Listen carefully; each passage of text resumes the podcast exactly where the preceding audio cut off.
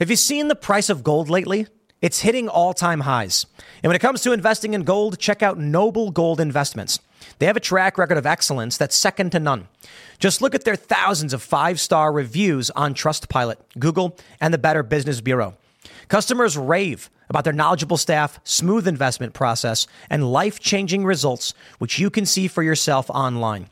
That's the kind of reputation you can count on. But it's not just about the reviews. Noble Gold Investments truly care about their clients. They take the time to understand your unique needs and goals, and they give expert guidance every step of the way. That level of personalized service is rare in this industry. Look, when it comes to securing your financial future, you can't afford to take chances. Go with the gold company that has earned the trust of countless investors. Visit noblegoldinvestments.com slash Tim Pool today and discover why Noble Gold Investments is the only choice for smart, secure gold investments. Or call them at 877 646 5347. Again, that's 877 646 5347. Make sure to go to timcast.com, click join us, and become a member to support this podcast and all the work we do, and you'll get access to exclusive, uncensored segments from Timcast IRL and way more. Now, let's jump into the first story. This one's pretty big. We have an election overturned by a judge because Democrats were caught stuffing the ballot. Now, the interesting thing here it's a Bridgeport, Connecticut mayoral primary, and it's really close to the election. A lot of people are making the argument, well, you know, it's just a small election. These things happen. No one ever said fraud never happens, but uh, let's talk about where we're currently at. The game being played to prevent Donald Trump from becoming president is getting very interesting. The Colorado trial is on. They actually played a clip from Timcast on uh, during the trial, and that's in Colorado. We also have the Minnesota trial has begun with very interesting and intelligent arguments made, which uh, argue states do not have the right to determine eligibility. This needs to be a federal question. However, Trump was already tried federally, the impeachment hearings, and he was acquitted. Now, as for this smaller town and this election fraud story, why it matters. In this instance, we have a single individual seen on camera stuffing the ballots. And that was enough for a judge to say, okay, this calls everything into question. We don't know the true numbers. We've got to do it again. Now, you'd think that if we know Democrats have done this or do it, well, then what about Trump's arguments about fraud in 2020? Well, I'll tell you. Most of the lawsuits that were brought up to, uh, questioning several instances much like this were determined to have no standing, which seems like BS, if you ask me. Now, I, I, personally don't think Trump lost 2020 because of ballot stuffing or things like this. I certainly think it happened. I think even Bill Barr, who many people don't like, said, yeah, fraud happened, but was it enough to actually affect the outcome? It might have been, but I lean towards probably not. And the issue is just they look, they admit what they did, okay? Ballot harvesting. Now, the question is were they legitimate uh, uh, ballots from real people that were harvested? And then we have questions of how the rules are being set up to disfavor Donald Trump. To put it simply, the big narrative about fraudulent ballots and fake printed ones, I'm just like, look, no, I'm not I'm not interested, okay? No, I've, I've, I've read a lot of these stories and I think they're too speculative. Now, the stories about ballot harvesting, I think, are legitimate. And so the issue comes down to this is it fraud if someone goes and collects ballots from a bunch of old people who are not really all with it and they say, just sign it, just sign it? We've seen those videos from James O'Keefe. Is that fraud? Well, legally speaking, in many of these states, it is not. It's not.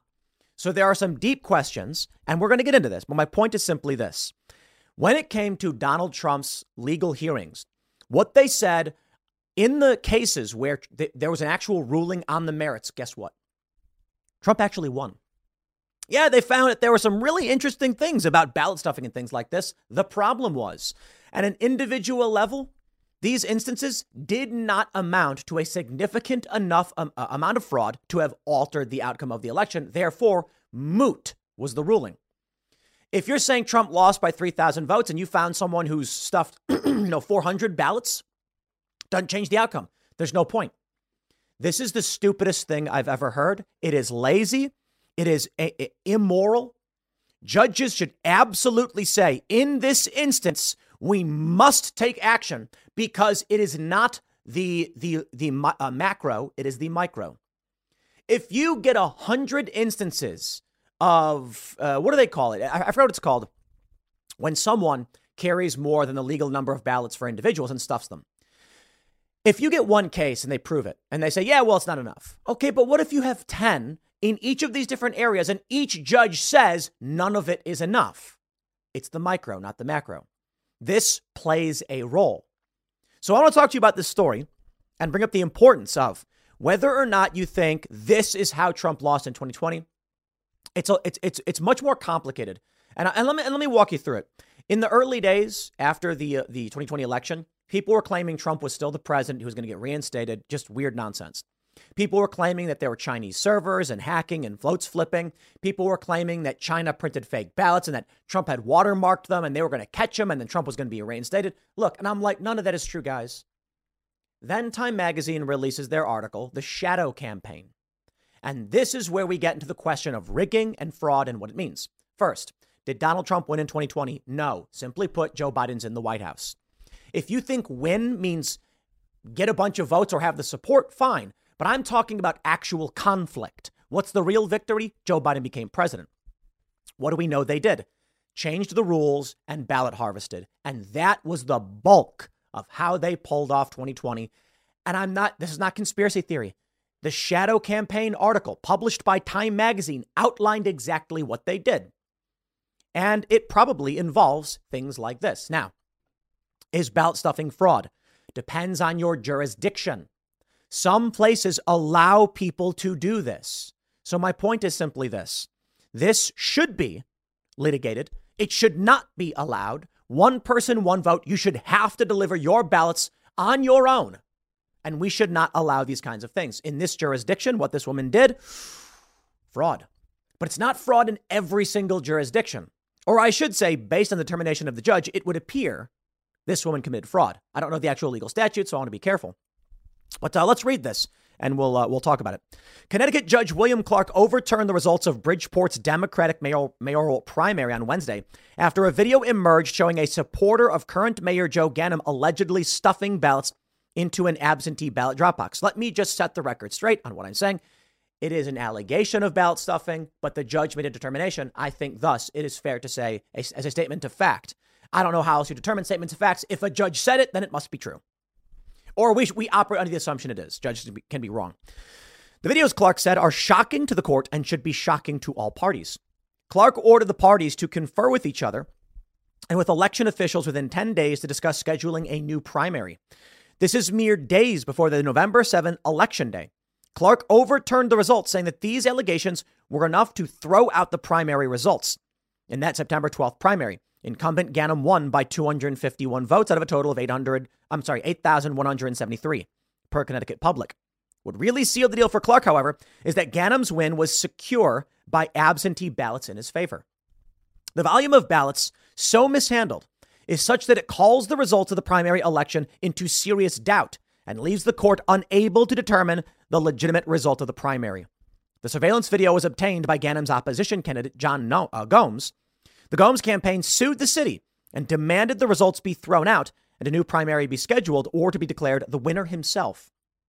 A new primary date has not been announced, and if Ganim loses the general election next week, a new primary may not be set at all. Gomes, who won the endorsement of a minor- minority party, is also on the ballot. You see how this is going? While many people are like, they threw it out. Dude is still going to be on the general ballot, and if he wins, it doesn't matter. Ladies and gentlemen, the reason I bring this up is uh, for a few reasons. What really matters is do we have elections? And the answer is no. Does that mean you should you, you should not vote? No, no, no, no. You need to go and vote. And listen, I need to break it down for you, okay? Elections are a group of people get together. Let's say we, we how many we got six chairs at the Timcast table. Six chairs. Okay, you see them on IRL. We need a wide shot so you can see how big it is. And we all say, "What's for dinner?"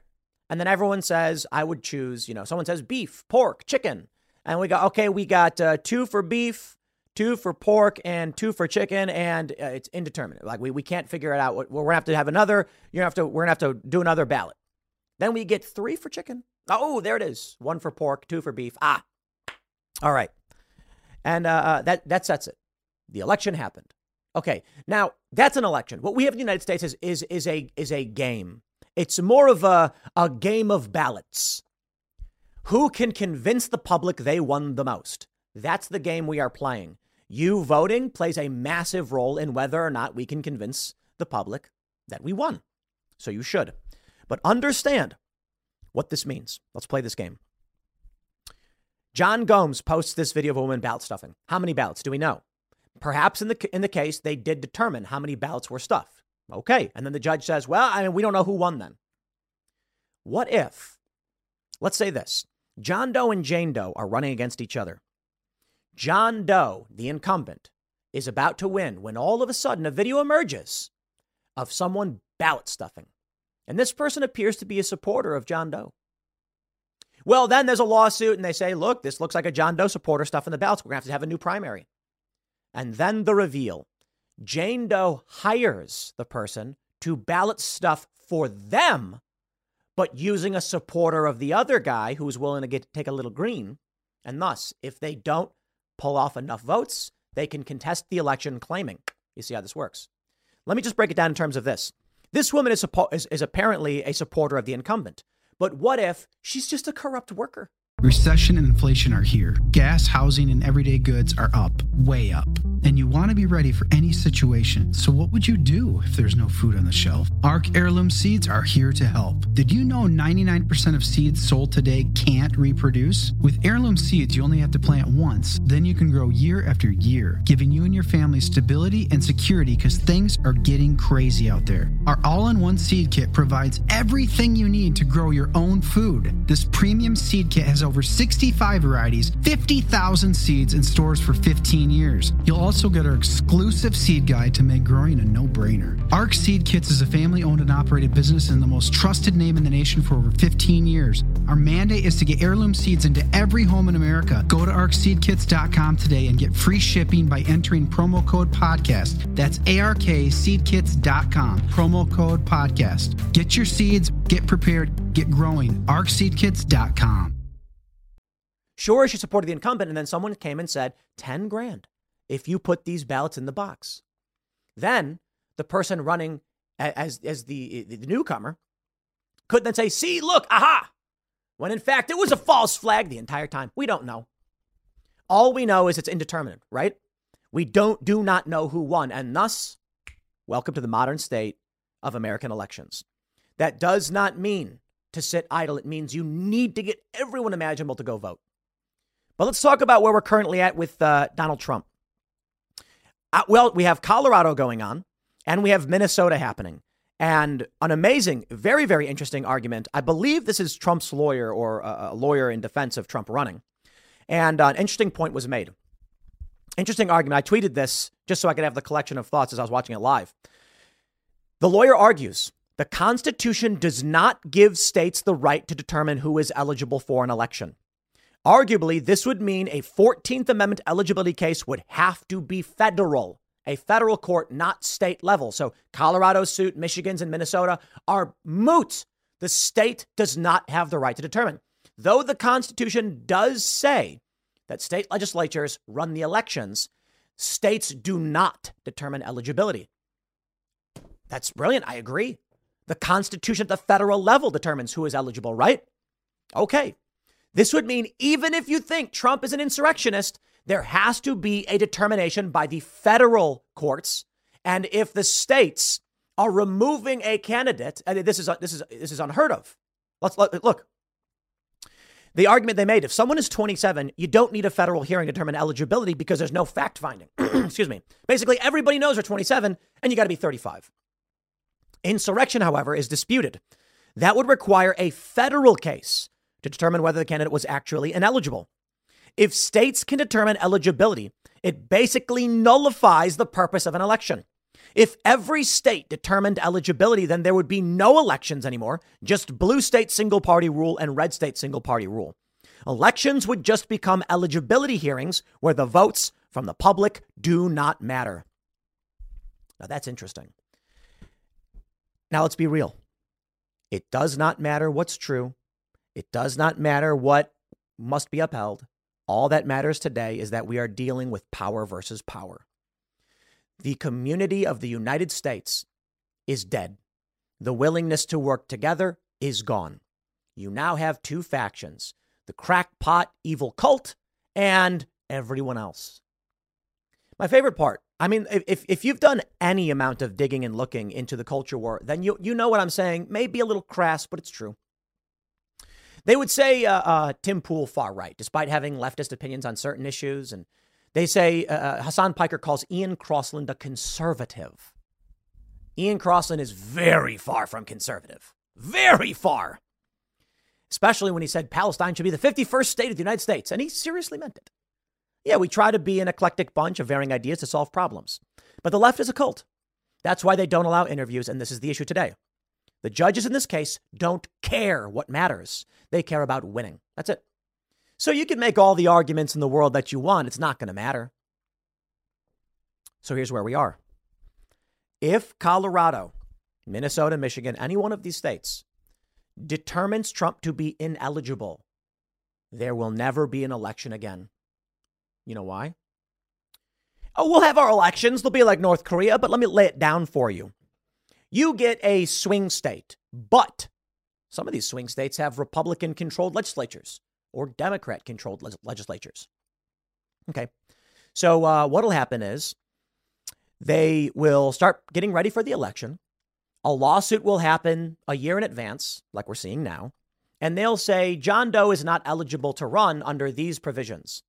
And the state will just say, you know what? We agree. And they remove the main, the, the front runner for one political party from the ballot. That's it.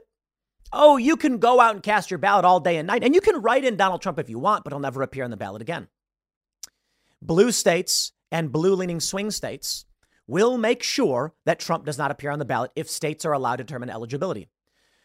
In 20 years, that's all it'll be. Because that's the lawfare and that's the way you win.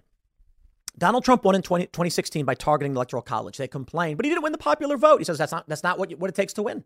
If Trump, Trump said, if I wanted to win the popular vote, I would have gone for the popular vote. No, I went for the Electoral College. He went for the message that would resonate in the states he needed to win to win the Electoral College, and it worked. Because elections are not about the getting the majority of the, of the popular vote. If it comes down to this, and these courts agree with the Democrats, it's done. What the Democrats are doing is destroying this country, no question. Oh, they'll say Trump tried waging an insurrection. Okay, well, Trump had his hearing uh, in in federal government, and they acquitted him. Have a nice day. Yeah, but that was Republicans who could. No, you needed two thirds representation. You needed two thirds of, of Senate to agree Trump did something, and they did not. So it's in dispute.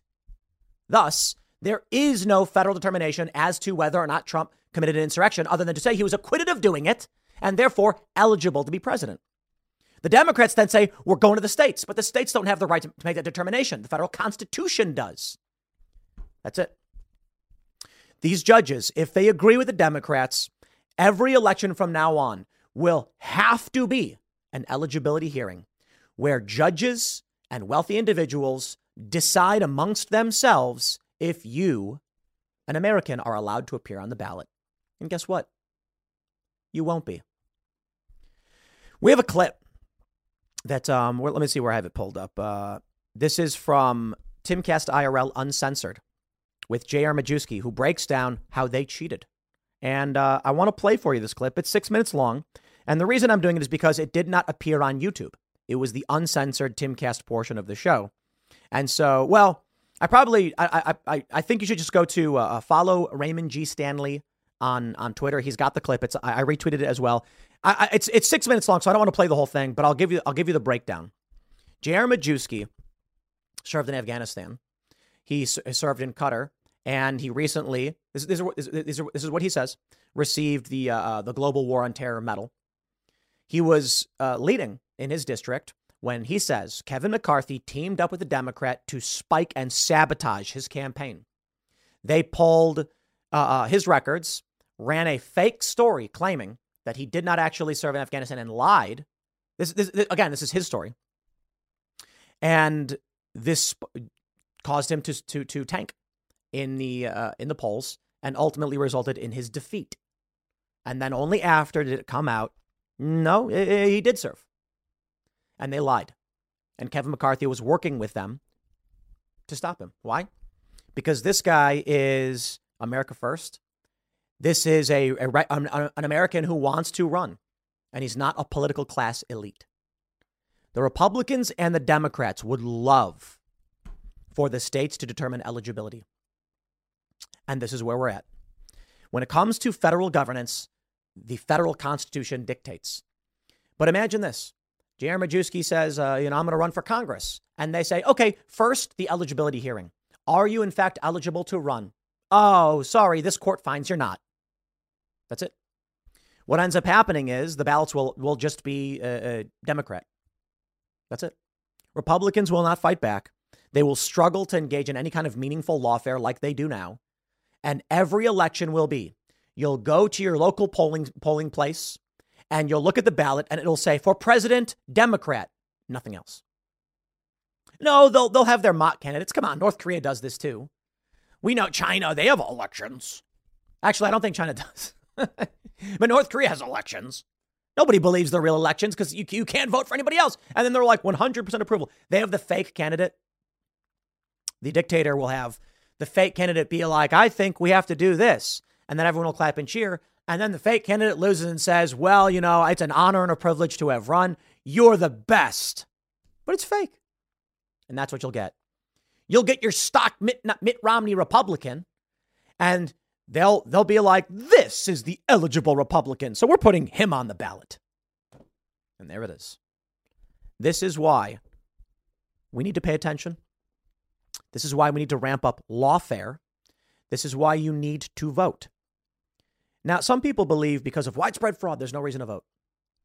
I think there's a lot of fraud. I do. I don't believe that fraud is the determinant factor in. Uh, we, we got to be. We got to clarify this. It's so annoying when people are like, because these people believe that China made fake ballots. Okay, fraud is like fake ballots. Someone ballot stuffing. Is it fraud? I don't think they even said it was fraud in this trial. The point is, Fraud is usually deceiving for some gain, right? If someone fabricates ballots, yes, fraud. Does fraud exist? Yes, it does. Does voter fraud happen? It absolutely does. They, some of these people have been caught. Some people use fraud to mean a wide range of things like ballot harvesting. But in most states, ballot harvesting is legal. There are limitations in some states on how many you're allowed to, to harvest. That is the question. Then it becomes is that fraud? If your argument is voter fraud is anything outside of the confines of the rules of elections in which you act to gain votes, then yes, it would be. I'm trying to be careful and use more legal distinction of manipulation and deception. So, is it illegal ballot harvesting? Then yes. I don't know that we have that. There was actually a hearing where you actually had a Republican being like, guys, stop, it's not illegal. They were like, but but look at this video. They're putting a bunch of ballots in a box. And he's like, yes, they're allowed to do that. If you don't want them doing it, pass legislation. But in a lot of these states, they go to nursing homes. They ask these people, oh, you want to vote? So I think this, the solution is simple. It's very simple. One person, one vote. Everybody has to deliver their votes themselves. That's it. No absent, uh, uh I'm sorry, absentee ballots only in extreme circumstances like military service. That's it. But I'm not going to sit here, you know, and convince everybody. I can only tell you this if these cases are not stopped, the Trump eligibility cases, if they are not quashed immediately, if they result in Trump being removed from any from a single state, you will never have an election again. You will only ever then have eligibility hearings. And that'll be your future. Every president who wants to run will be like November, the year before the election, is eligibility season. That's when we got to really ramp up our defenses as to why we're eligible to, eligible to be president. And then you'll have to convince a judge to let you on the ballot. That's insane. I'll leave it there. Next segment's coming up at 4 p.m. on this channel. Thanks for hanging out, and I'll see you all then. It's another morning, and you're all set for work. You grab your coffee, head out the door, and your car decides today's the day it won't start. Panic sets in. You're not just late, you're stranded. Get ahead of unexpected car repairs before they strike with CarShield, the most trusted vehicle protection company. For almost 20 years, CarShield has saved millions of drivers from repair nightmares with low monthly plans that cover up to 5,000 major parts and systems, like pricey transmission and engine repairs and check engine light mysteries. Visit CarShield today at carshield.com/carlson. Plans include unlimited miles, 24/7 roadside assistance, help with flats, lockouts, and rental car options. Save 20% and get a free quote by visiting CarShield online at carshield.com/carlson. Don't wait for the next surprise. Choose peace of mind with CarShield. Go to carshield.com/carlson and save 20% today. What if I told you that the world you live in is fake? That the ideas you see in politics on social media are not, in fact, real opinions of real people? What if I told you that when you go on X, Facebook, Instagram, whatever, and someone responds to your post, they are, in fact, an illusion meant to control your mind? I know it sounds funny and silly, but uh, I'm, ex- I'm, I'm trying to make it as, as, as ominous as possible. This story is very important. HBO staffer was forced to write mean tweets under anonymous accounts to TV critics who trashed the cable network's shows, new lawsuit reveals. But there's something deeper here. The truth is, large corporations employ people to make fake accounts to manipulate public opinion. It's been going on for some time. Governments do it, intelligence agencies do it. And here we can see HBO had a woman complain about journalists or critics who are critical of HBO shows. And it's just one example of how bad the problem really is. Some of the tweets were relatively woke. And thus, that's the game being played. That's why I don't care for anonymous accounts. And you know the funniest thing is? The funniest thing. Look, having an, an, an, uh, an anonymous account, I don't care. But back before Elon was in charge of X, and it was Twitter, I said, stop interacting with anonymous accounts. No, no, I, I, said something like, stop interacting with accounts that have cartoon pictures and fake names, and your experience will greatly improve. And oh boy, did the bots get so mad. I think it's funny when the left calls everyone bots because they're not always bots. But uh, my point is to be uh, uh intentionally divisive. Uh, maybe divisive isn't the right word. Um, to sling insults and invective at bots specifically, not people who use anonymous accounts. But my point is this I understand there's a lot of people who want to use anonymous accounts for, for important reasons. The founding fathers wrote under pseudonyms because of fear of persecution. Sure. I think we're at a point where you cannot, you cannot, if you want to win, hide. You have to be uh, public about what you believe to overwhelm the cultural mechanisms in this country. But my point is simply this I know for a fact a large portion, maybe even a majority, of accounts with stupid names and cartoon pictures are probably not real people. I've known this because I've been on the internet my whole life. I know what sock puppets are. And now there's just more and more proof that it's happening. This time, allegedly, from HBO.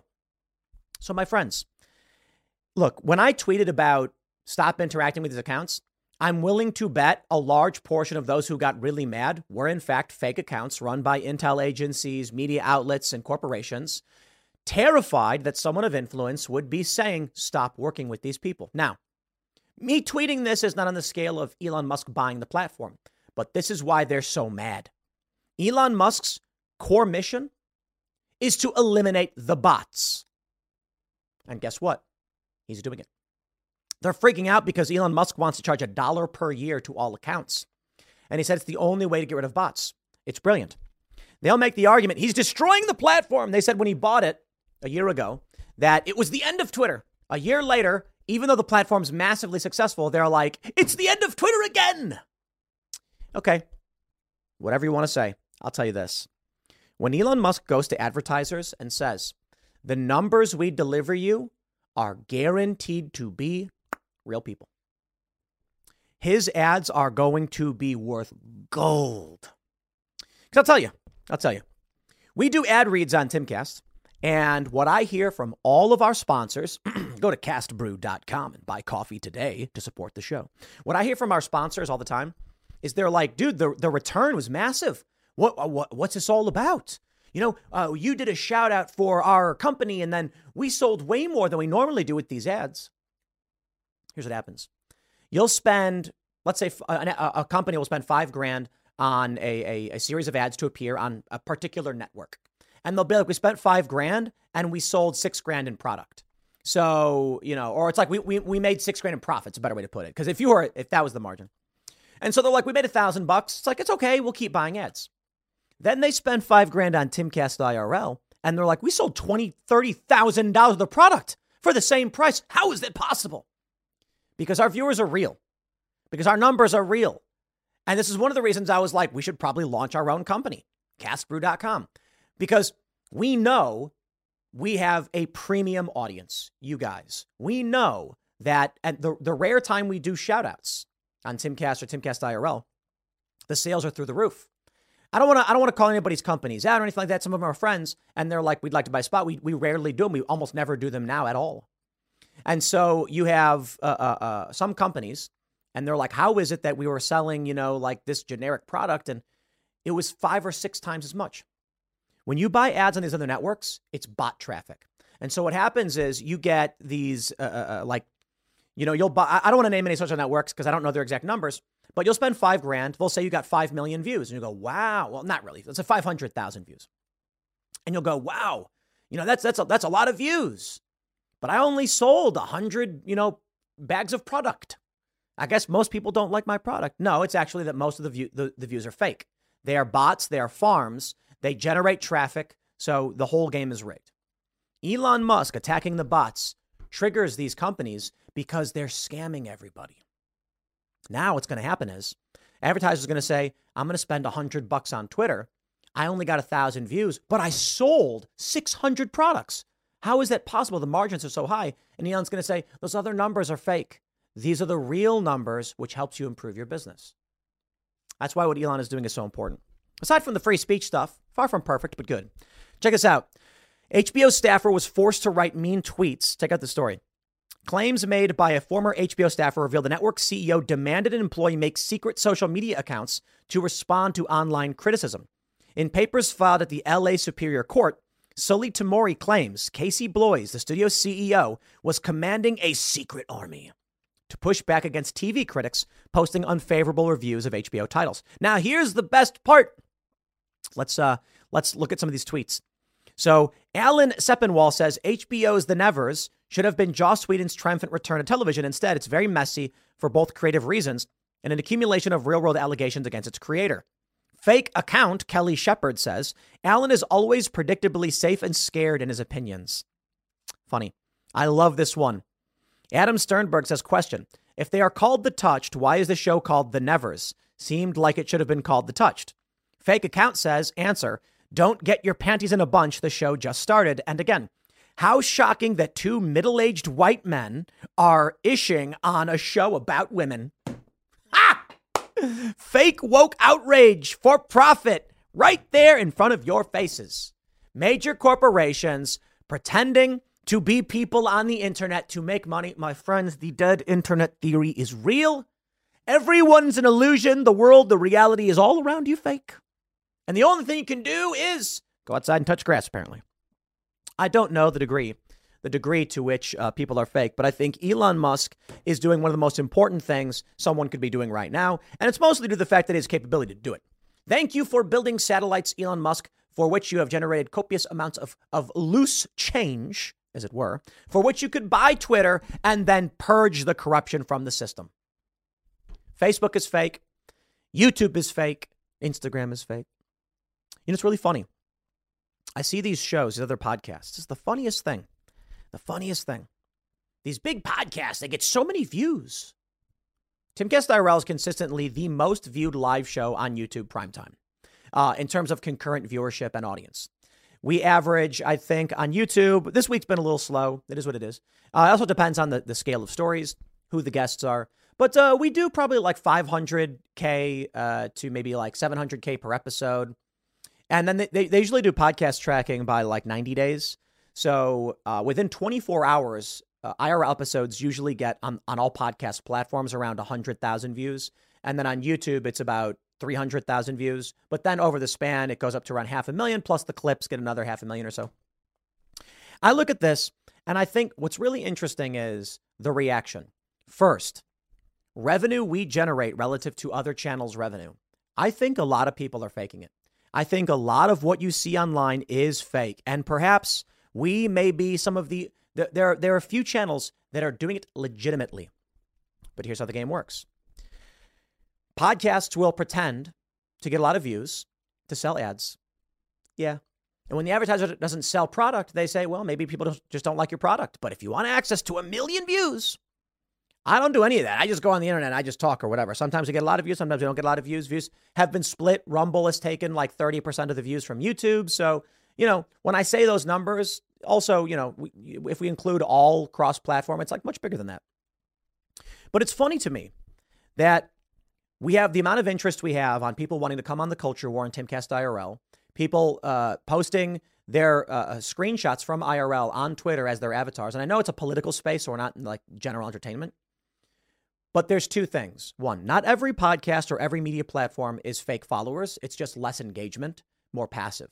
Whereas our followers probably are more engaged. But I think the reality is this I think most of these companies, most of these platforms are lying about their ratings, lying about how many fans they have, how many followers they have.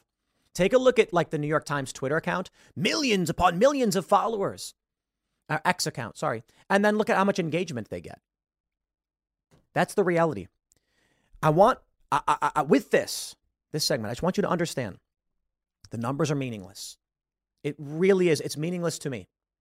When I look at some of these other companies and they're like, we made this many views, and I'm like, then why is your revenue so low? Why is Timcast getting half of the views you get with 10 times the revenue? Why? We have real people. Real people do real work. Real work generates real revenue. Fake views don't do nothing for nobody. But the mainstream media wants to maintain the, the image among the general public that they are the big dogs.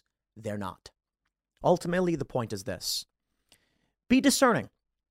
Many of these people are lying to you on the internet. They're not real. Don't argue with 14 year olds using fake accounts.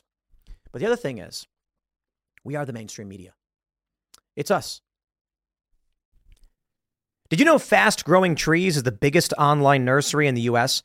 With more than 10,000 different kinds of plants and over 2 million happy customers in the US. They have everything you could possibly want, like fruit trees, palm trees, evergreens, houseplants, and so much more. Whatever you're interested in, they have it for you. Find the perfect fit for your climate and space. Fast Growing Trees makes it easy to order online, and your plants are shipped directly to your door in one to two days. And along with their 30 day Alive and Thrive guarantee, they offer free plant consultation forever.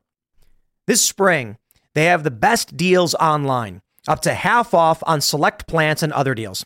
And listeners to our show get an additional 15% off their first purchase when using the code POOL at checkout. That's an additional 15% off at fastgrowingtrees.com using the code POOL at checkout. Fastgrowingtrees.com, code POOL. Offer is valid for a limited time. Terms and conditions may apply.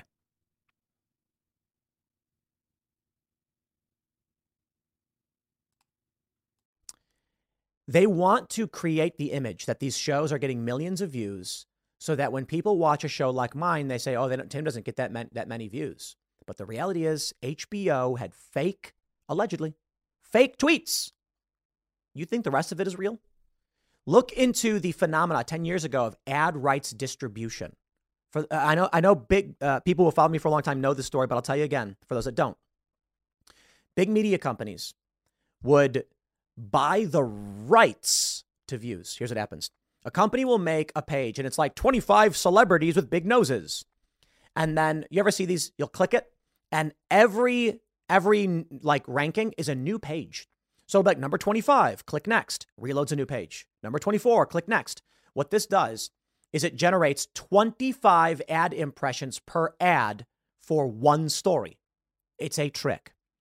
A person the page will have 10 ads, 25 pages. One person generates 250 worthless impressions.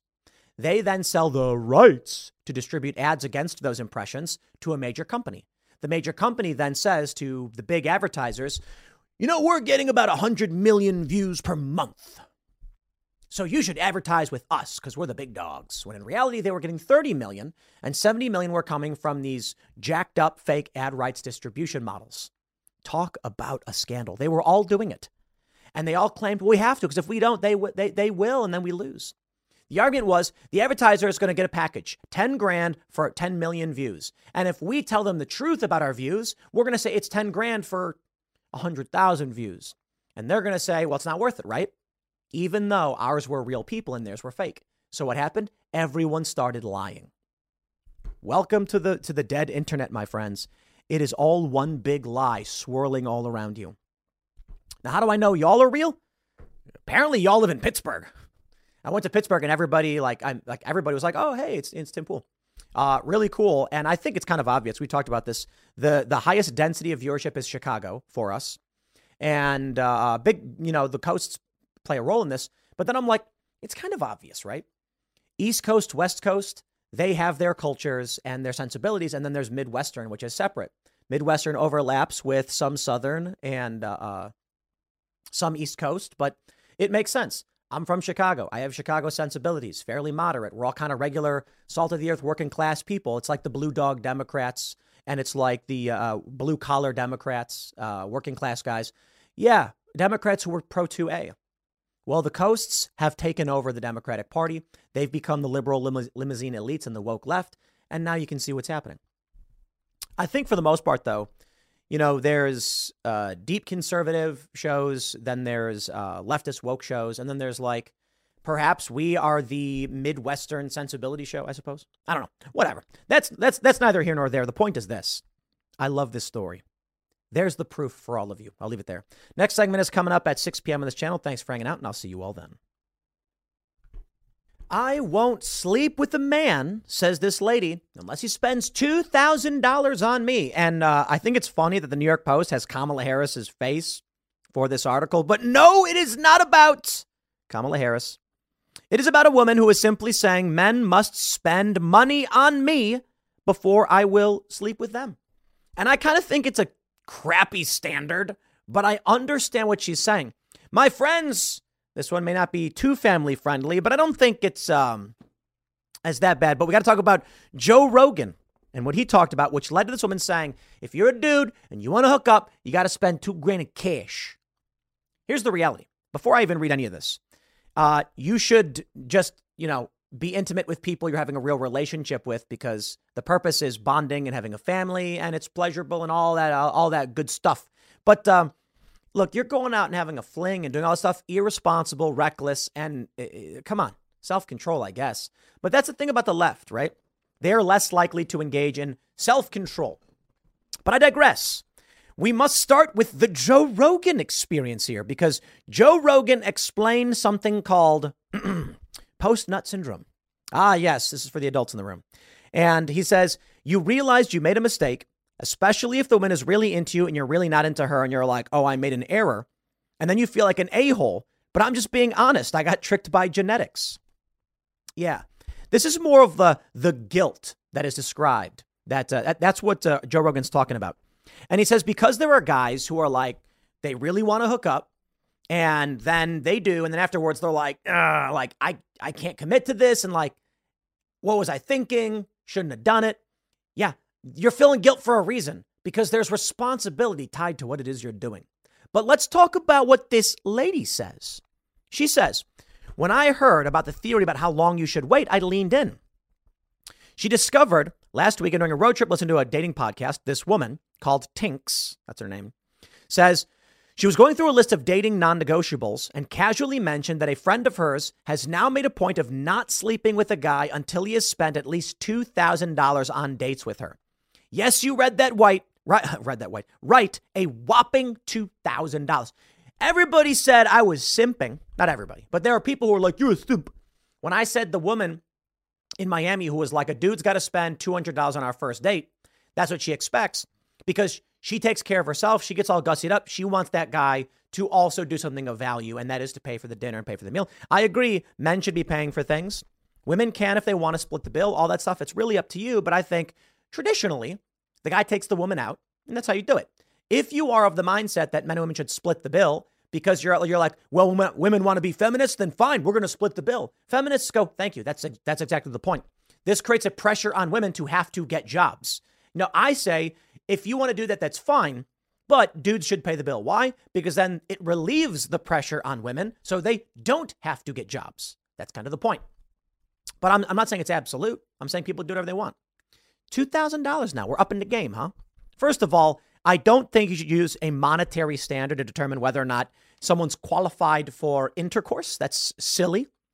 But she does make a good point about the amount of money spent. I, I, I absolutely think so. She says, Yes, you read that right. $2,000 has no one heard of a cost of living crisis.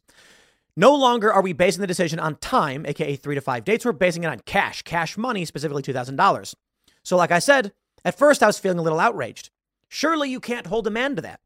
Plus, in this day and age, shouldn't we be paying for half the bill anyway? You see, you see? But $2,000 on dates before you get Rudy Nudie seems a little extreme at first.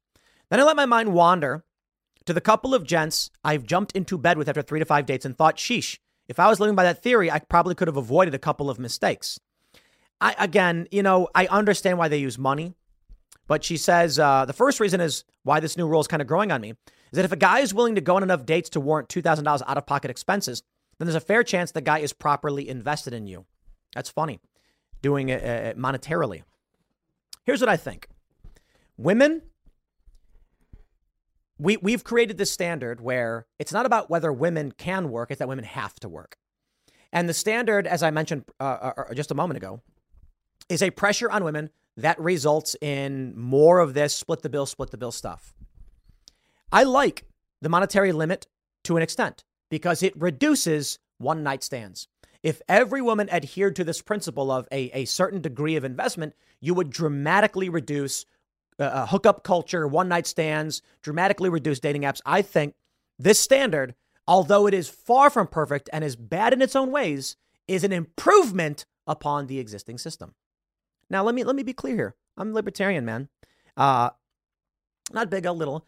If you want to live the way you want to live, for the most part, I say, okay, fine, right? People want to go party and do that thing. I like the the Ron Paul uh, sta- statement on abortion that it should not be illegal; it should be unconscionable.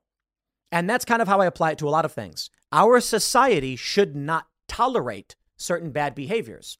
If you want to go and have, you know, swinger parties and do that, you should be allowed to do it. It shouldn't be illegal, but keep it private, keep it to yourself, and keep it out of the general public. What's happening now is everything's become willy nilly, do whatever you want, sex parties, blah, blah, blah. I, I don't think that's the way we should go about doing it. We should keep things private, reserved. There should be a certain degree of shame associated with it, but you should be allowed to do it. Get it? The reason for it is we want a public standard of appropriate behavior so that we can stabilize our civilization to a certain degree. If we go the full route of do whatever you whatever feels good, then you're going to have people doing drugs everywhere. People are going to become irresponsible, they're going to become communists, all of that stuff. There has to be a standard. She goes on to say, the second reason I like this rule is I think most importantly, Spending that amount of time together without getting distracted by nakedness might actually help us get all those icks out of the way nice and early. For example, I went on a couple of dates with a guy last year and felt comfortable in my decision to sleep with him after three dates. On the fourth date, however, I discovered he still lets his mom do his laundry for him in his late 30s and calls rose wine rose. Hmm. Eek. I can't be dating a man child. Uh huh. Well, you know, maybe you should have thought about that before you jumped in bed. That's uh, that is an issue. Should I, had I waited until we reached that $2,000 mark, I would have discovered all this uh, long before he showed me his dad's bod, his dad dad's bod, and I could have walked away feeling slightly less guilty. Perhaps if we want to be a little less, dare I say, shallow, rather than basing the, the decision on money, we could base it off a checklist instead. What do they do for a job? Do they maintain basic adult responsibilities? Where do they live? I mean, all of these things are good. Have they been to jail? And if yes, what for? Uh, have they ever had an AVO? I, I don't know what that means. How long was their uh, last relationship? Why did they break up? What's their take on contraception? Do you feel safe around them? I love this. This is the revelation of a woman. That is, build a relationship with someone before having sex with them. Okay, let me break down what this article is really about. Now, everyone may be shocked by the title and the headline and say, oh, don't simp for these women. Yo, this lady is realizing she should not go around sleeping with everyone right away. She's realizing she needs to know the guy, know the guy is invested. I'm like, ladies and gentlemen, a revelation. This is how it is supposed to be for a lot of reasons. I have, I, let, me, let me show you this one.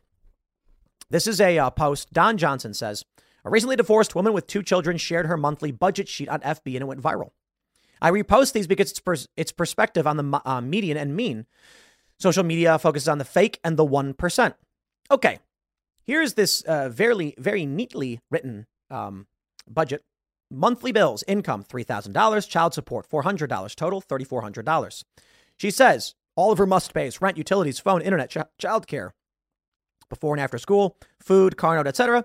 $3,325. She has 75 left over. She cannot then budget for new clothes, laundry supplies, school snacks, field trips, car repairs, Christmas, kids want to play ball, etc. It's not enough money. Child support just doesn't cut it. Cry me up, river lady. Cry more. Keep crying about it. This episode is brought to you by Visit Williamsburg. In Williamsburg, Virginia, there's never too much of a good thing. Whether you're a foodie, a golfer, a history buff, a shopaholic, an outdoor enthusiast, or a thrill seeker, you'll find what you came for here and more. So ask yourself, what is it you want? Discover Williamsburg and plan your trip at visitwilliamsburg.com. This is the point of marriage. And no fault divorce destroyed this. And I ain't shedding a tear. Now I'll shed a tear for the kids. The kids shouldn't live this way. Jason Howerton, high value dad, says a man who doesn't take care of his children, married or not, is a coward. I would live in a cardboard box before I let my kids go without what they need. $400 a month to take care of your kids in this economy? F off. Sure, I hear what you're saying. Why is she getting 400 in child support? Is it because the guy is rich and got a good lawyer? Or is it because the guy's broke and poor and his kids are taken away from him? I don't I don't I don't accept either. The fact of the matter remains child support, in my opinion, should be eradicated. No more child support, period. Okay, okay, that's a little extreme. There are certainly circumstances where child support is warranted, but the system is completely broken and we need to reassess it. What is the purpose of child support? Let's be steelman completely honest. The original idea of divorce was something really egregious. Infidelity, okay, well there's there's there's divorce abuse. A woman is being beaten by her husband and she did not see this in him and it's terrible. Okay, divorce, protection, get away. But that guy's on the hook for those kids. He's got to pay child support. What's happening now is no fault divorce.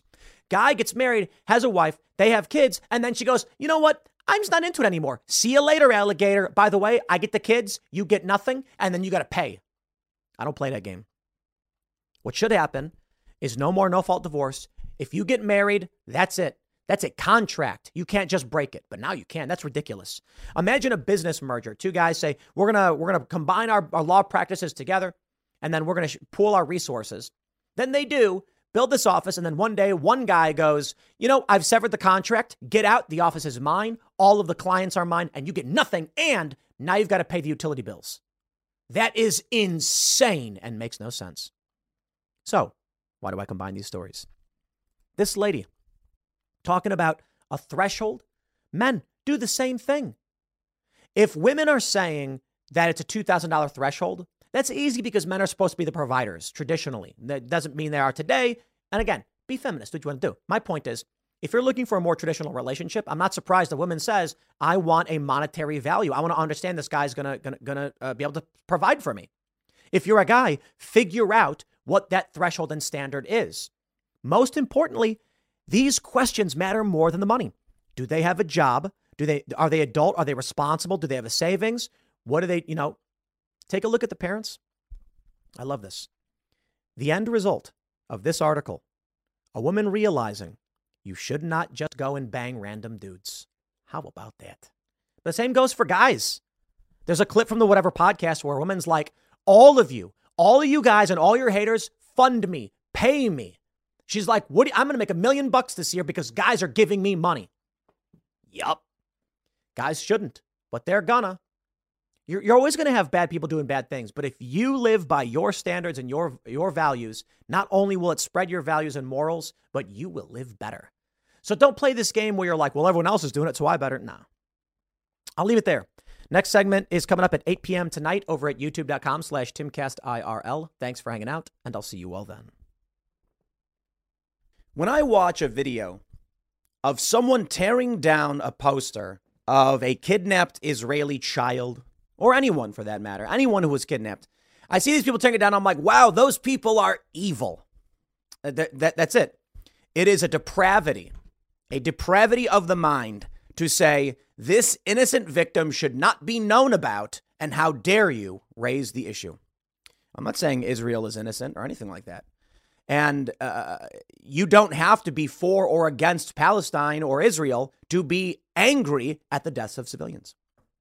But this is why I just really, really I'm very anti intervention. And I'm like, hey, the U.S. shouldn't be involved in any of it. Because, look, man, civilians be dying, and it's awful. That being said, if someone put up posters for Palestinian kids who were killed, I ain't going to cry about it. I'm I'm I'm going to be upset at the kids who died. I see these tweets. I'll tell you what the problem is for me right now is they lie about everything. Uh, that's it. You know, I'm not saying Israel doesn't lie either, but it's just like every single time something comes up. They were saying in the news that Israel bombed a refugee camp. It wasn't a camp. It's something different. I'm not saying what they did was good. I'm just saying, ah, okay, they use this language to manipulate us. Here we go. And now we have this story from the from uh, CNN. White House announces national strategy to combat Islamophobia. I, I just, I just, I can't even with these people. I think the Democrats are evil. I think the establishment neocons are evil. I think the left is evil, but this one really takes the cake. Islamophobia, the second largest religion in the world. 24% of the global population. Okay, dude, if people have criticisms of the second largest religion in the world, they're allowed to. I've got criticisms of Christianity. I'm allowed to have them. I've got cri- uh, criticisms of basically every every uh, religion. I have no irrational fear, that's what phobia is, of the world's second largest religion. Now, at a time when we are getting front page stories from, say, like the New York Post about far left psychopaths tearing down hostage posters, the White House said, you know what? We want to win elections, so we're going to side with the depraved lunatics on this one. Okay. Now, I don't care. You know, we've, we've had people on Tim Timcast IRL who are pro Palestine. Max Blumenthal. I do not believe that Max is depraved. I do not believe, I think he's a good dude. I really, I thought he was fantastic on the show. He was calm, collected. He gave his, his, his opinions, his perspective. I disagree greatly with them, but he was a rational individual, and uh, I can respect his concerns and his views. I really can. I really can. He, he thinks Israel is lying. He thinks these, these people are being uh, uh, killed in large numbers. And I think all of those things, I think they're bad things. And I respect the position. Cassandra Fairbanks works for Timcast. She's very critical of Israel. I respect it. I disagree on a lot of these things. I think we're being lied to quite a bit. But if you're like, hey, man, we don't want anyone dying and we're mad about all of it, you know, Max is like, what Hamas did was horrible and it was a terror attack, no question. And I'm like, okay, like, I just be honest with me, right? For the White House to come out now and play this dirty game, uh, these people are evil, dude. Here you go, ladies and gentlemen. Here's the story, and then I'm going to show you uh, uh, some some of what's going on. What's going on with with people? Uh, we got some crazy videos tearing down these hostage posters, and Amy Schumer is being attacked mercilessly. Mercilessly. I like that word, by the way. You probably noticed. CNN says the White House announced Wednesday the administration will develop a national strategy to counter Islamophobia in the U.S. President Biden ran for office to restore the soul of our nation. He is unequivocal. There is no place for hate in America against anyone, period. White House Press Secretary Karine Jean Pierre said in a statement. The strategy, a joint effort by the Domestic Policy Council and the National Security Council, aims to create a comprehensive and detailed plan to protect Muslims and those perceived to be Muslim because of their race, national origin, ancestry, or any other reason from discrimination, hate, bigotry, and violence, said a White House official. The White House will be partnering with local communities on coming up with this strategy. Look, you know, uh, I'm, I'm going to read one more paragraph. I got so much to say about this stuff. I just absolutely. All right, let me read. For too long, Muslims in America's uh, uh in America and those perceived to be Muslims, such as Arabs and Sikhs, have endured a disproportionate number of hate-fueled attacks and other discriminatory incidents. Jean Pierre said. Moving forward, the president, vice president, and our entire administration will continue working to ensure every American has the freedom to live their lives in safety without fear of how they pray, what they believe, and who they are. Hey, I can respect that. If somebody's Muslim, that's no reason to be a dick to them. We have many friends on, of the show who are Muslims and uh, uh, people of all different religious backgrounds, and it's it's fantastic. You know, like, hey man, do your thing, believe what you believe. We'll disagree on a lot of issues, but uh, we'll, we'll, we'll work to get along. Uh, good friends of the show, uh, people that we admire, uh, Muslim, and that is not an, a, a reason to attack them. not at all. You attack, you, you, you criticize, I should say, I don't want to say attack considering the context, but you, you, you're critical of people who are bad people. And you're critical of people who you think are being disingenuous and being inauthentic and are lying and want to steal power. But if someone comes with a genuine opinion on something and they and they're honest about why they think the things they do, say, well, you know what, I think that's awful, but I can respect that you're saying it. Some people will come out right and say that I want to seize power and do all these awful things, and you're like, I think that's evil. But I appreciate you telling me. You can call them evil. Here's what we have right now in the United States. Let me let me let me uh, let me pull up some math here. What what, uh, what do we have here? Ah, here we go. Google total Muslim nations. Oh, I love this one because I'm going to get a whole bunch of people who hate Israel yelling at me. But this is not the point to talk about Israel. Uh, I, I should say not the point to talk about like the history of the formation. It's to make a point about politics in the United States. Total Muslim nations 49. Wow, that's a lot. Now, really, what this just means is there's a large base of power uh, pertaining to Islam, and the nations are broken apart. Because when you look at the total Christian nations, 15. That's amazing. 15. I think the issue with this one is that uh, uh, Christianity in multiple forms is the state religion in the following 15 nations. However, it's unofficially the uh, uh religion of the country for a lot of countries. Like the United States is not it, it is a Christian nation. It is. It, is. And it may not be in, in, the long run. But what I mean is the majority of the people here are, are Christian with Christian values. We we play Christmas music. Okay. We, we celebrate a whole bunch of Christian holidays as a national thing. Like now they're playing Mariah Carey, All I Want for Christmas Is You. So yeah. And I think you already know, obviously, there's only one Jewish country in the world. Here we go. How many Christians? 2.38 billion. That's a whole lot of Christians. How many Muslims? 1.8 billion. That's a whole lot of uh, Muslims. And how many Jews? I like this because they have to use an expanded definition of what it means to be Jewish. As of 2023, the world's core Jewish population, those identifying as Jews above all else, 16.1 million, 0.2% of the global population, whereas Islam is 24% of the global population. And of course, Christianity is like, what, 27 or so. Okay, I'm going to break it down for you, my friends. The White House is deeply concerned about this. Okay, well, why Islam? There are attacks against Christians all day, every day. There, there are people who go on TV, who go on social media, who insult Christians, who lie, cheat, and steal. They, the hatred towards Christians in this country greatly exceeds the hatred towards Muslims. In fact, with people going out and tearing down these posters these of these kidnapped uh, uh, uh, uh, Israelis and not even Israelis. One guy, one poster was a Thai farm worker. My point is, you're going to get a lot of people saying, no, no. It's, you know, people are targeted for being Muslim. I'm like, yeah, okay, that's bad. That's bad, right? I don't understand why now the White House is playing this game. I mean, if, if we're trying to be honest, right? I can understand politically why they're doing it. Far leftists are going down and tearing down posters of kidnapped uh, people kidnapped in Israel. The writing's on the wall if you're if you're Joe Biden. Do not criticize these people. In fact, passively support them. Dude, I'm just I'm so sick of the um what I would refer to as Israel derangement syndrome. Just absolute listen, listen. Israel derangement syndrome. There's a war going on right now. Israel is not doing it's not all good stuff. It's bad stuff. Bad stuff, okay? Civilians are dying. I I got a big problem with that. Palestine, people, people are dying there. Hey, guess what? Hamas broke the ceasefire, stormed in, attacked, and killed a bunch of people. And you know what the most annoying thing to me is? I'm just like, my friend, I am the United States, okay? Well, I'm not saying that I embody all of it. I am saying, in terms of my worldview and my perspective, I am of the United States. I am not of Israel. I am not of Palestine. I don't like conflict in other nations, but we ain't talking about Burma or Armenia Mel Gibson put out a video about Armenia, the Armenian Christians who are being killed. Anybody going to talk about them? This is the crazy. Israel derangement syndrome is not just the pure hatred for, of Israel. It is the obsess. Well, actually, I'll put it this way: I don't care if you are in the United States and you love Israel. Really don't. There's a lot of people here who live in the United States that love Somalia and Germany and other countries, and you've got like Little Italy and things like that. I don't. I don't. I don't care if you if you uh, like Israel. You're allowed to, and if you are concerned about what's going on there, you are allowed to say it. I think we need to get more people talking about what's going on in Armenia and maybe Burma but the hatred towards Israel is so annoying. I call it Israeliophobia. I, I really don't. I'm kidding, but you get the point. When I see these posts, I'm not going to name these people, but they're on X slash Twitter.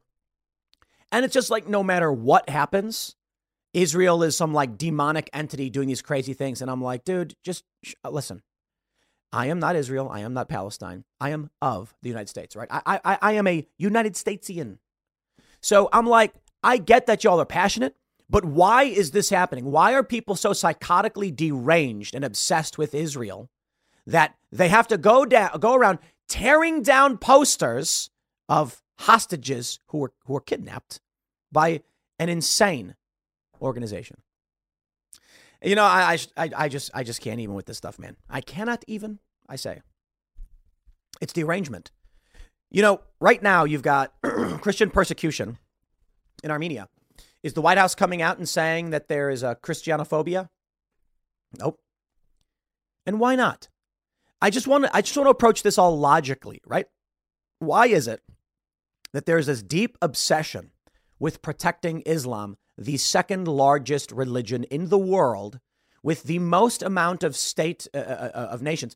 And, and, and, to, and to be fair, we can mention there's a lot of nations that are Christian by, by population majority, but they don't have that. It's, they're not a theocracy. The most, I think almost all of these Muslim nations are theocratic, meaning their government is their religion. Yet, here we are. Here we are. This is the front page story in the New York Post, but I want to show you some videos of what these people are doing. This one's crazy. This is Toronto. This woman actually physically attacks a guy. Need some medical attention, like, like actually a little. She's tearing things down. She's basically like, I don't care about innocent people killed. Look, I'm sorry, they're evil. This woman right here in this video, this is what evil looks like. She physically attacks a guy. She says she doesn't care about innocent civilians. And they and, and it's it's funny in this New York Post video they put up. This guy's like, "What about our civilians?" Shut your mouth. We are in America. In the United States, we're in the Americas. Let's be nice to all the uh, leftists. In the US, we are not, we, we, we are, unfortunately, we are involved. I'm saying we shouldn't be involved in the dispute. But for what reason? You've got conflict going on. How about this? How about you put up posters of Palestinian kids who died instead of tearing down the posters of those who are currently being held hostage? But it's because they're evil. You see, here's what I think. I think like a good person would be like, "Hey, man, it's really awful that this person was kidnapped. What can we do? How do what, what do we do? I mean, there's a war going on. I'm not sure we can't, but I, I appreciate the uh, uh, the information being presented. Hey, I got an idea. I want to put up uh, uh, posters of the innocent civilians that died in Palestine, in Gaza, right? And so we can all lament the death of these civilians. And then there you go. That's your counter. Why? Look, if you want to highlight or if you're upset and you think Israel's doing something wrong, okay, this is not the way. Innocent civilians are who we want to protect. They were attacked, targeted, killed, held hostage. They are not. They've done nothing wrong. The left doesn't believe that. That's the issue. Why aren't they just putting up posters of the people of Gaza who are killed? They're martyrs. They don't care. I mean, you'd think they'd put up posters. No, the real issue is they think settlers are not civilians, and the tourists are unworthy of our moral defense. Yeah, I think that's the big point that I like to point. Look, whenever I bring this up, it like offends pro-Israeli people to a certain degree. Not everybody. Not everyone. Not everyone's irrational. Like like I said, we've talked with pro-Palestine people. I, I find them to be rational, but there are many, many irrational uh, anti-Israel, pro-Palestine types. But um, you know, talking about all of these issues, people just absolutely uh, uh, on on on the left, I believe that they're they're they're not. I don't know how to say it, man. I guess the issue is you can see the utter disdain they have for civilians and tourists, people who are not Israeli. But but again, my point was this. There are people who are pro-Israel who are like, when I say, hey, there were tourists who were kidnapped. And they're like, yeah, but there were Jews who were kidnapped. I'm like, I'm not saying it's good or that I don't care. Calm down. The point I'm making is it is morally indefensible for the people on the left, for these people, to tear down a poster of a dude who was a tourist. But they're not, they're, they're on stolen land. What do they know? It's the craziest thing. Dude flies to Israel and he's getting he's getting a, a falafel, and he's just like, I've never been to Israel before. And then Hamas comes in and kills him. And this guy's from Germany or this guy's from Thailand. Well, you shouldn't have been here, they say. And I'm like, well, look, I'll, I'll give you this.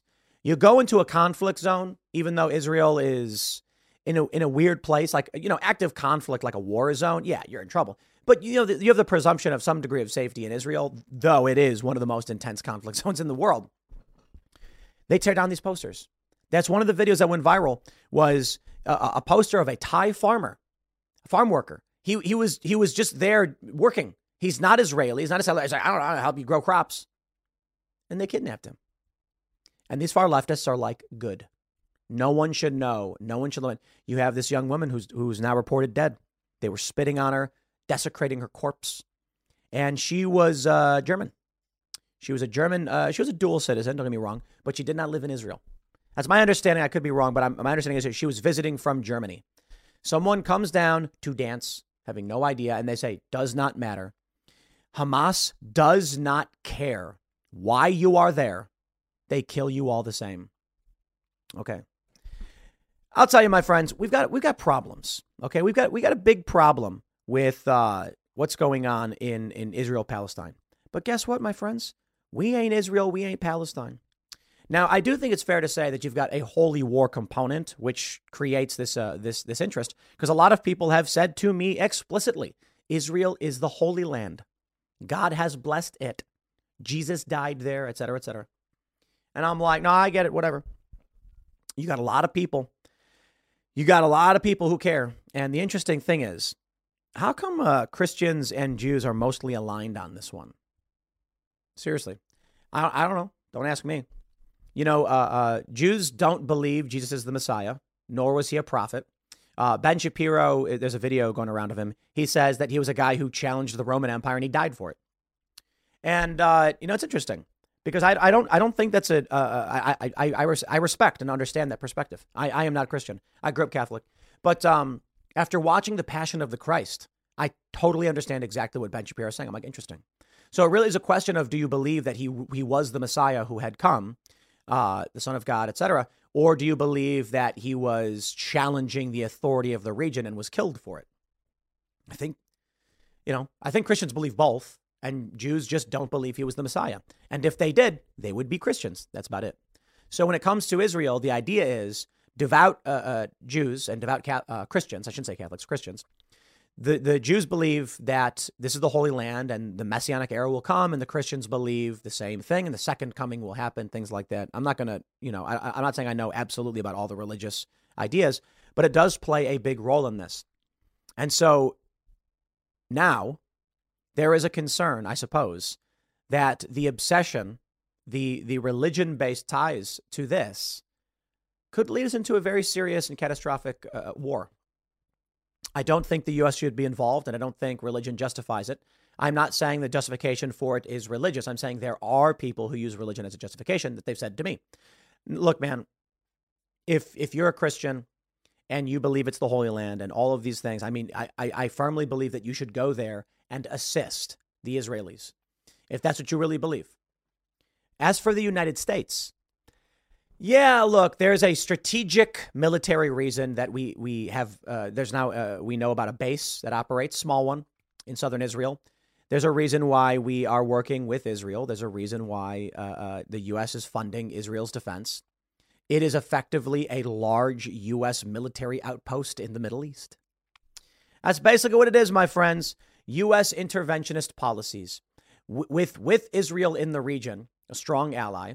Don't don't get me wrong. Egypt also loves taking money from the United States. It gives us safe access in a lot of ways. Now, we've also got military operations in Saudi Arabia, in Kuwait, in Qatar, Iraq, Afghanistan. Oh, you get the point. Afghanistan, where I think we're mostly out of. I don't know if there's anything left. There's probably some. Syria. I just I look at these maps of the U.S. military presence, and I'm just like, this is such stupid garbage. Stupid garbage.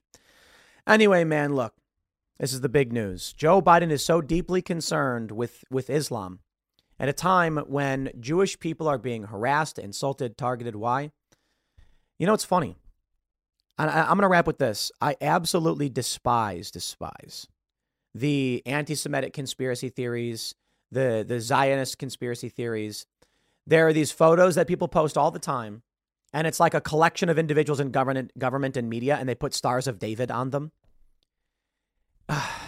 They put out one with Luke Rudkowski on it, and they put a star of David on it. Luke is not Jewish. what the? I just can't stand this. These people are absolutely insane. The anti Israel people, look, there are people who are critical of Israel who are saying irrational. I'm not saying you, but there are conspiracy crackpot, anti Zionist, anti Israel people who are like out of their minds. I am not saying all anti Zionists are crazy. I am saying the conspiracy people exist. And so the derangement there, the obsession, it is mind numbingly insane. But I just want to say this to all of these people. They think that Jews secretly run the world. Look, I had the conversation with Ye, and I want to stress too, before the show started, the conversation I had with Ye about the, the, the Jews and, and, and or whatever, uh, sane, calm, rational, interesting. Then the camera turned on and he went from talking calmly to, to say, you know, these guys are good, but the bang, you know, I'm talking about. And I'm like, the hell just happened? He just is fake. I think it, I think it was a, it, it was it was planned out, whatever. But there are these people who believe that you know uh, all the banks are run by Jews and whatever, and there's like this weird conspiracy that the land lease from the Rothschilds on Israel is expired, and it's just like, oh, just stop, stop, man.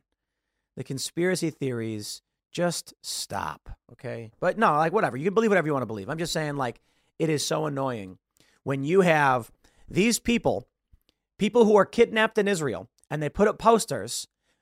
Leftists and people in cities tear them all down, and college students. And Joe Biden comes out and defends Islam. And they're like, they think the Jews run the world. And I'm like, we we did this on the show. We pulled up. Uh, I think this is right after Ye left. We pulled up the major banks of the U.S. and who runs them, and it's all Irish people, like Brian Moynihan. It's a bunch of Irish guys. Yeah, okay, I guess. Listen, there's a lot going on in the world. A lot of what we do pertaining to Israel is about military dominance. But of course, our government will exploit religious fervor if it gets them an advantage. But I'll just I'll just leave it there, man. I, I just think that the Democrats are they're, they're penderous, evil people, and these far leftists are, are deeply evil. We got a lot more to talk about. I want to talk about Amy Schumer because she's getting absolutely roasted. Celebrities and other stories. I'll leave it there. Next segment is coming up at 1 p.m. on this channel. Thanks for hanging out, and I'll see you all then.